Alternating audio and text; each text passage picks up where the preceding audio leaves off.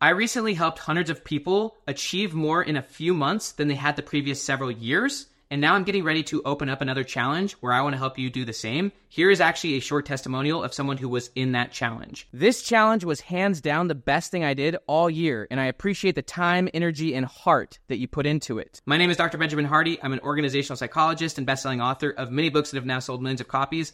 Click the link down below and watch this free training where I will show you these frameworks on how you can achieve more in the next ninety days than you possibly have in the last five to ten years. Click the link down below and watch the training before it goes away. Hello and welcome to the Be Your Future Self podcast. I'm Doctor Benjamin Hardy, author of Be Your Future Self Now. Be sure to visit future self dot com where you can get the one-page Future Self checklist as well as the full Future Self course and other amazing goodies. All of these are free at future self dot com. All you have to do is put your email in. You'll get an email with a bunch of amazing goodies. The one-page Future Self checklist, the full Future Self course, which will change your life, and other things such as the Peak State Checklist and my ebook, Slipstream Time Hacking. future self dot com. Let's go ahead and jump into this episode of the Be Your Future Self podcast. Four profound quotes that if you start to understand these, then you're going to start to truly be able to evolve and mature as a person such that you're going to be able to make massive leaps in your life. These are deep quotes. And most people who are even adults never truly comprehend the level that are in these four quotes. There's a, a model that I want to share with you before I even go into these four quotes. It's from the Harvard psychologist Robert Kegan. And what Robert Kegan has found is there's a three-step model that he developed, and most people get stuck on levels one or two in what he calls mental complexity. Mental and emotional complexity is the ability to handle complexity. There's a quote, and it's not one of the four quotes we're going to go into, but it's that it is a rate of a high intelligent mind to be able to handle conflicting ideas at the same time and be able to function. Most people, they can't handle conflicting ideas. Usually, if a person believes something, they'll believe that that is the truth and that opposing ideas are either wrong or bad, or they won't even notice them. And so what Robert Kegan is talking about with this model is, is that the more mental and emotional complexity you can handle, the more you can grow and develop your belief system and ultimately let go of things which no longer work. So his model basically starts with what he calls the socializing self. The socializing in self is where you're basically dependent on other people. This is like teenagers, but a lot of adults get stuck at this level too, where they just simply believe what other people believe. They see what other people see, and they're primarily a product of their environment, and they're mostly just, they don't question what's around them. They don't question their being the product of their environment. They don't question, they're mostly just trying to be accepted, honestly, and, and they're operating out of fear, and so they're just going with the flow and being who others have led them to be. This is, this is, kind of the most animal form of being a human, where you're basically the almost the direct byproduct of your own environment. Above socializing self is what Kegan calls authoring self, which is where you actually start to develop your own view of the world. You start to develop your own goals and agendas. The challenge with this view is, is first off, it's highly competitive. It's you versus the world. And also, you do have a mental frame of the world. You have an agenda, you have goals, but you can't see outside of that agenda. So you actually believe that your view of the world is the truth, not just a view. You believe that what you believe is absolutely correct, and you don't question it, nor do you even have the ability to step out of your view and analyze it. You just have your own view of the world, and you assume that that's the reality, that's the truth, and that other people who disagree with you are wrong. So the highest level, which is what Kegan calls the transforming self, very few people, probably like less than five percent of individuals, leaders, organizations reach the level of mental complexity of the transforming self, where you start to be able to get out of your own worldview and start to realize that you just have a subjective view, that what you see is not necessarily the world, but it's more yourself. I love the quote, and again, this is not one of the four quotes we're going to dive into, but it's It's similar, which is you don't see the world as it is. You only see your own reaction to it. So once you get to this transforming self level, first off, a key aspect of being at this level is that you're not afraid of the truth.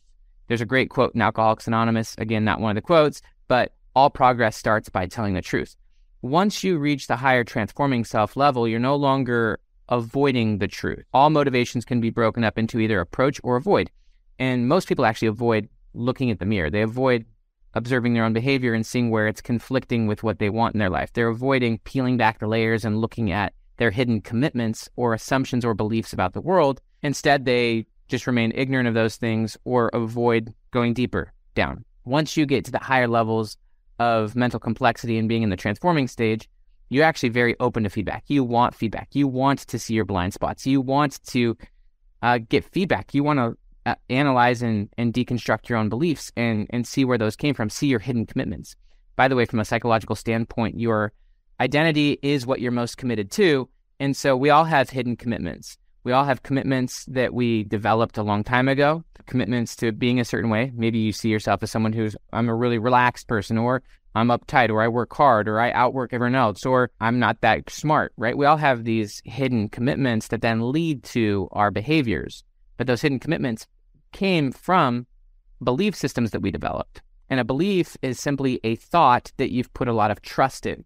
You went from thinking about something to feeling and then ultimately, quote unquote, knowing. It's a, a thought that you've put a lot of trust in such that you know it is, quote unquote, true. But it's a lowercase true, meaning it's true for you, but it's subjective. It's not actually true. It's just what you think is true. And so once you get to the higher level of the transforming self, not only do you have a worldview, of course, we all have a worldview, but you can step out of that and you can analyze your own worldview and start to peel it away. You can start, you can look at your own behaviors and and look at them from a like a, an outward perspective. You can observe your thoughts and your feelings and your behaviors without overly identifying with your thoughts, feelings, and behaviors. This this this higher level is also akin to what psychologists would call psychological flexibility, which is viewing yourself as a context, which is continually changing rather than viewing yourself solely as content. If you view yourself just as content, then you ignore context and you then put yourself in a box. With that said, I'm going to now go into the four quotes. But the main thing here is, is that once you understand these quotes, you realize something very powerful. You realize that if you can change how you see things, the things you see will change. That's actually a great quote from uh, from Wayne Dyer, where he says, if you change the way you see things, the things you see change. Once you change how you see the world, you'll change what you see. You'll also change what you notice. You'll change what becomes possible. Being able to step outside the frame of your views and even analyzing your views.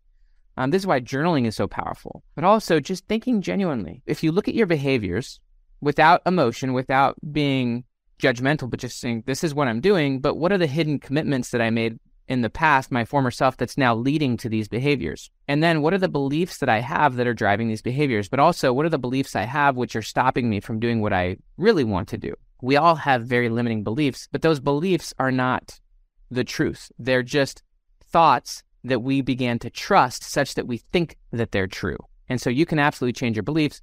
And you can start to look at things from different angles and say, what if that's not true? Or what if, what if, what if I believed that instead? And you can then, then you can start to form your own beliefs and then start to be guided by higher levels. And then you can start to uncommit, uncommit to the things your past self held on to or clinged to. Identities and ideals. Again, whatever you're most committed to is your identity. It's the story you hold for yourself. It's also the standards, the values, and the beliefs that you're most committed to. And you can't get from one level to another by clinging to the same views as you once had. And so it becomes very powerful as you want to transform and grow as a person to let go of your former beliefs. I was actually just walking around my neighborhood today and was pondering and meditating, and I just thought about some of the beliefs I've held, which have led to the commitments I've made and ultimately the behaviors, and thinking, what if I believed something totally different? What if I believed something way more empowering or way more beautiful? Just because I believe something doesn't mean it's actually true. And I have a very limited view of the world. And so I actually have false beliefs about everything. Even God, which I believe God is real, doesn't mean that I have true beliefs about God. I could study and study and study, but I still have my own limited subjective view. It's important for me to continually be humble and be a student and, and to uncover where my beliefs are limiting me. So that's it. Now I'm going to go to the quotes. And we're just going to go through these four quotes and break them down. First quote comes from Stephen R. Covey. This is in the book, Seven Habits of Highly Effective People. This is just pure psychology right here. It says, we see the world not as it is, but as we are, or as we are conditioned to see it. When we open our mouths to describe what we see, we in effect describe ourselves, our perceptions, and our paradigms. This was something I learned in a psychology class, which was funny. One of my psycho- one of my psychology professors said that when a person, say a man, says how beautiful a woman is, he's not actually describing the woman, he's actually describing himself. So this is what Covey is saying is, when we open our mouths to describe what we see, we in effect describe ourselves. And so we don't see the world as it is, we see it as we are. You don't see the world as it is, you see it subjectively through your lens, and your lens is very skewed. None of us see things accurately. This is just a really important perspective. And this allows you to not believe everything you think or everything you feel or everything you see. Again, you're the context, not the content. That's what psychological flexibility is all about. Once you understand this, then you can be open. And part of having a growth mindset is being open. It's about, I, I like how Brené Brown said it, rather than needing to be right, you're trying to get it right. And if you're trying to get it right, then you know that right now, you don't have all the answers. And that's absolutely a beautiful place to be. It's a beautiful place to be in, in the middle of continuous growth and learning. It also allows you to see how much you've grown from your past self, that you're not the same person you were even a week ago or a month or a year ago. You see things differently and you continue to grow. And once you embrace this idea, then you become a lot more flexible at not fully believing everything you, you think about a situation, but you can kind of peel yourself back and start to examine and start to be a lot more open, a lot more mindful of the situation, so that rather than being just, you know, you're stuck seeing things one way, you can actually open yourself up to maybe questioning that, maybe opening up, getting different people's perspectives and starting to open yourself to better and better perspectives. And all of these quotes build off of each other, by the way. This is a Mark Twain quote where he said, "It ain't what you don't know that gets you in trouble. It's what you know for sure that just ain't so." So this goes to the idea of false beliefs. And we all have beliefs that we are absolutely sure are true, which just ain't so. I actually love the book, and it's a book that I've been diving into a lot lately called Out of the Maze by Spencer Johnson. It's the follow-up to Who Moved My Cheese? That book just is an explanation of, in order to get from one place to another, you can't believe the things that got you here. It's kind of like what got you here won't get you there. Well, the beliefs that got you here are not going to necessarily be the beliefs that get you there, because if you want to achieve new and different things, the beliefs that you're now holding are actually going to hold you hostage. They're going to stop you from opening yourself up for what's possible. This is a, a challenge that everyone has, because by nature, beliefs are something you believe to be true. It's a thought that you've put a lot of emotional trust in such that you believe that it's true. And it's good to believe things. It's good to have beliefs. Uh, a lot of people think that beliefs are good or bad. That's not necessarily true. Beliefs are, are useful at certain times and places, but they can become limiting and not useful if you don't expand it or adjust it or change it. It's not about good or bad necessarily, but it's just about, it becomes constraining if you if you won't adjust and adapt how you see the world. A lot of people know know things absolutely for sure that just aren't true. And so this is about just being humble and open and going to that higher place of mental complexity where you can work things out at a higher level. Next quote is from William James. He is the father of American psychology, one of the most prominent psychologists in the world. He said, "Millions of items in the outward order," this means like the outside world, "outward order are present to my senses, which never properly enter into my experience. Why? Because they have no interest for me. My experience is what I agree to attend to. Only those items which I notice shape my mind. Without selective interest, experience is an utter chaos." So this hits the idea of what psychologists call selective attention. There's also a connected idea, which is called inattentional blindness. Inattentional blindness is the idea that there are things all over the place, which you don't see because, according to James, they have no interest for you. Your experience is what you agree to attend to, or what you're choosing to pay attention to. Again, that's selective attention. As an example, with, with inattentional blindness, I've heard the quote, and I really like it, that there are pe- people are so busy going for the bronze coins that they miss the gold coins all around them. There are gold coins all over the place. There are, you know, million or billion dollar opportunities all over the place, but you don't see those because that's not what you're paying attention to. That's not what you're committed to. That's not what you've been conditioned to see. That's not what you believe is possible. Going to the idea of beliefs lead to hidden commitments. And those hidden commitments are your identity and ultimately what you commit yourself to as a person. So you have beliefs that shape what you pay attention to, and what you pay attention to is what you get committed to, which ultimately is what drives your life. And so we all have that filter of the world, and your filter determines what you see, but it also determines what you don't see.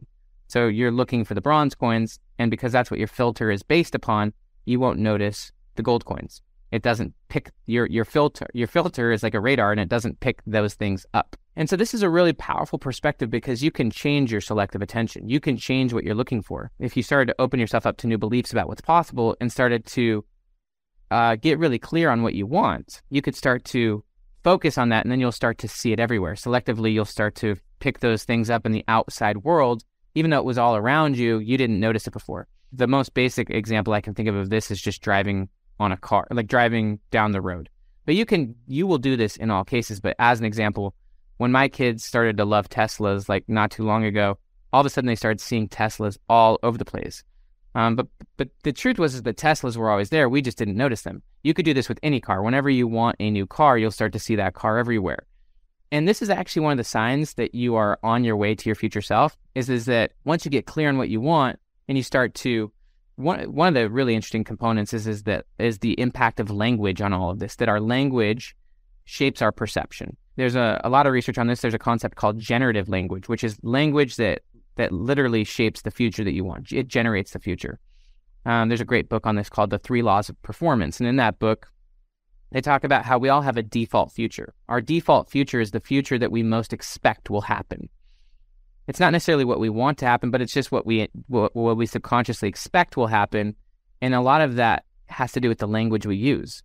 And if you listen to a lot of the language people use, people use language that's very past-based, Uh, or very based on their current situation. It's not very future-based. Generative language is about imagining a future you want and then using language to shape that future, using language, the words you use, to inform your, your perspective. And in large part, it is your language that shapes your perspective. Then that language shapes your, your thoughts, your views, and ultimately your actions and your identity. And think about it from an identity perspective. Your identity is the narrative you use to describe yourself. And so if you change the language, if you change the narrative, you would change the frame. One thing to do if you want to change your selective attention and start getting better outcomes is to, first off, pull back. Uh, a big aspect of mindfulness is becoming aware of, of yourself and becoming aware of your outward environment. Great book on the subject is called Mindfulness by Doctor Ellen Langer. She was a, a very famous Harvard psychologist for many years. She was amazing. But it's really an, it's an awareness of context and how that context is impacting you. One aspect of mindfulness is just becoming aware of your own self, becoming aware of your patterns, becoming aware of what you see. Maybe if you want to get really uh, aware of your own default future, just start to look at, what are you seeing all the time? If you're watching this video, it means that you're seeing this. What is what does this video say about your selective attention? If this video is in your perspective field, then that has to do with your future. If you're around people who are criminals, and if that's what you're constantly seeing, then that's what you're paying attention to, right? That's what you've been conditioned to see.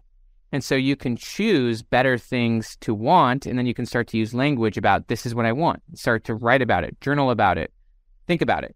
You go from thinking to feeling to knowing. This is how a, a new belief is shaped, is, is that you you think a new thought, and then you you you th- hold on to it long enough to see if you can trust it, and, and trust it long enough to see if you believe it. I also love the quote from Neville Goddard. Neville Goddard said, assume the feeling of your wish fulfilled. Another quote from Covey is, mental creation precedes physical creation. It's the idea of, in order to create a house, you have to build a blueprint first. The blueprint is the mental creation. It's the thought that precedes the creation. All things that were created. This book, for example, uh, was a thought before it was physically created. This journal, this pen, this microphone, this shirt, even this video was a thought before it was physically created. Anything that you see was first a thought. Mental creation precedes physical creation.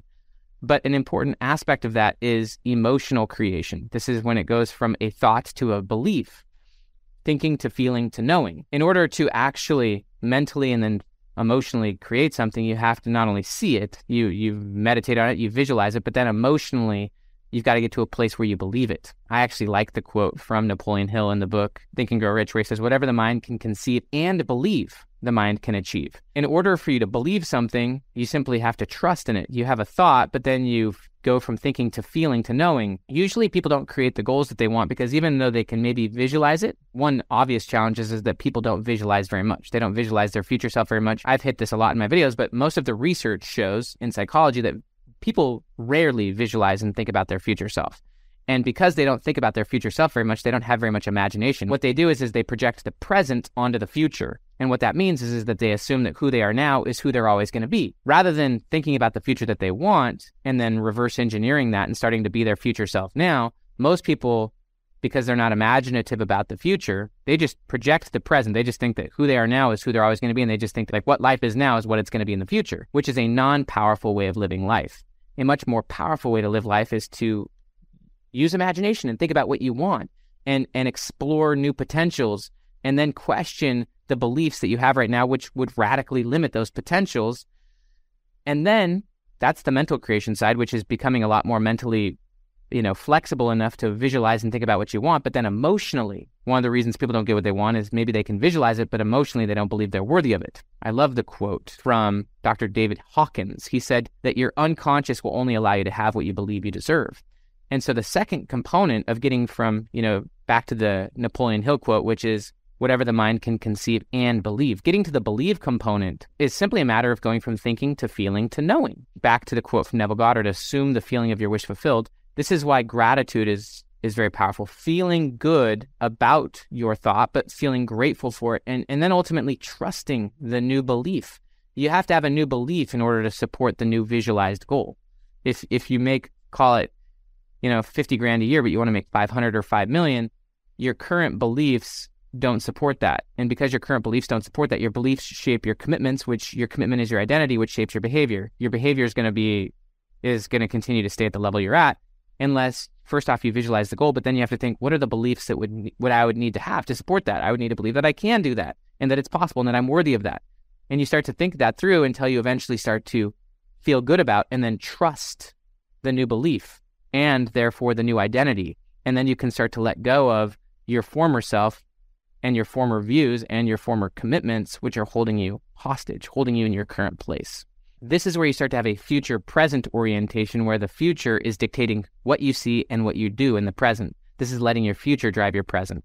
This is being your future self now. And as you de- define and identify your future self and start to emotionally get to a place where you believe you're worthy of it and you accept it and you start to believe it, then you'll start to see it everywhere, hence selective attention. This is the final quote, and it hits everything I've just been talking about, which is Albert Einstein, where he said, "Imagination is more important than knowledge, for knowledge is limited to all that we now know and understand, while imagination embraces the entire world and all that there ever will be to know and understand." So this is the idea that most things that we call knowledge or facts are simply beliefs or selective, subjective perspectives that from one angle may be considered a fact, but from another angle are not. Imagination allows you to visualize a new future. It also allows you to visualize a new past, that you can see different meanings and perspectives and angles. There is that quote that something along the lines of growing and maturing is not about seeing new things, but it's about seeing the same things from a thousand different views, right? It's about having the maturity to see things that you thought were once one way, but now you see it from a different angle. But also imagination also allows you to see new futures, see new potentials, but also it allows you to think about your own beliefs and imagine new beliefs and create new beliefs, and then to get to the place where you put trust in better beliefs and assumptions about yourself and the world, which would allow you to have a new identity, a new view of yourself, and a new view of what's possible. The word impossible simply means it's something that you don't believe is possible. It, it's, it, it's your own belief. In order for you to achieve what you currently believe to be impossible, you have to shift your belief on it such that with the new belief, it is possible. And then you got to get to a point where you trust that new belief such that it can inform your identity. Your identity is what you commit yourself to. And it's also what you don't commit yourself to, which then leads to your language and your filter of the world and what you see. And then you'll start to see it. And as you move toward it, commitment leads to courage. You're willing to try things that are different from your past self, rather than being stuck in what psychologists would call the principle of consistency, which leads people to being their past self. You start operating from the future, which leads to commitment and courage, which leads to, you know, embracing a growth mindset, which embraces failure, which embraces feedback, which embraces novelty, which embraces seeing things from new angles, which is trying to get it right versus trying to be right. This is about having a growth mindset. It's about transforming yourself. It's amazing what you can do in a short period of time. And I've been trying this on for size lately, um, looking at my beliefs and the beliefs that are leading to my commitments, which are leading to my behaviors, and questioning those, and then expanding those beliefs and thinking about, What what do I think is currently impossible, which I'm not even considering, which is not even on my radar because I think it's impossible or because I haven't expanded my perspective? And what would happen if I started to entertain new thoughts and come to go from thinking to feeling to knowing, trusting in those new thoughts such that they become beliefs that can support me living at a much higher level? Thank you for listening to this episode of the Be Your Future Self podcast. I'm Doctor Benjamin Hardy, author of Be Your Future Self Now. Be sure to go to future self dot com, put your email in, and get immediate access to all the goodies. The one-page Future Self cheat sheet, which I recommend you print and put somewhere close by so that you can reference it, the full Future Self course, and other goodies, such as my Peak State Checklist, which has been downloaded almost a million times, and my ebook, Slipstream Time Hacking. Go to future self dot com, Get those free goodies. And until next time, be your future self now. Talk to you soon.